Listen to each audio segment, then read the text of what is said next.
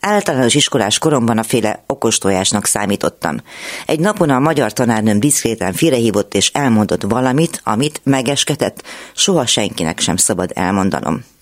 Arról volt szó, hogy volt a suliban egy alsós tanítónéni, akinek sehogy sem sikerült letenni az úgynevezett véglegesítő vizsgát, ha még egyszer megbukik, akkor ott kell hagynia az iskolát. Piri néni, a tanárom azt mondta, tudja, hogy nekünk szükségünk van pénzre, legyek szíves korrepetálni a tanítónénit nyelvtamból és matekból, kifizeti, de tényleg senkinek egy szót sem.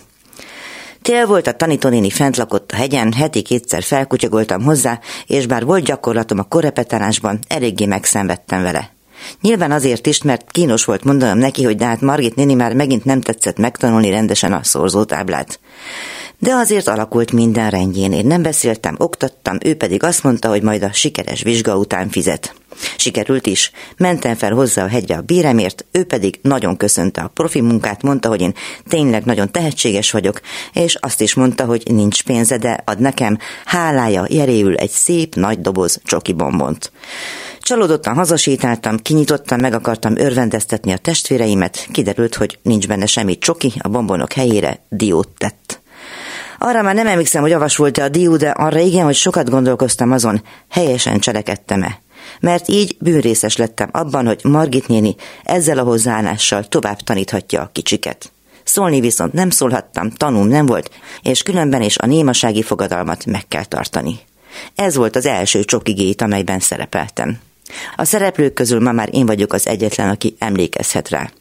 Fogalmam sincs, hogy a következmények nélküli régióban ki fog még emlékezni arra a csoki gétre, amelyből hatházi Ákos csemegézett, amikor arra az infóra bukkant, miszerint a Lázár János vezette építési és közlekedési tárca utas számlálást rendelt egy cégtől fél milliárd forintért. A pénzt egy vállalat kapta, de az utasokat a kalauzok számolták. Ingyen. Azaz nem egészen ingyen, fejenként egy-egy teljes doboz csokit kaptak cserébe, a márkáját és az árát is tudnia 2560 skatujányi édességnek. A megbízó cég fél milliárdot kaszált rajta, a munkát elvégzőknek pedig megédesedett egy-egy napjuk. Azt nem tudjuk ugyan, hogy annak tudatában számláltak-e a kalauzok, hogy mi volt a valódi cél.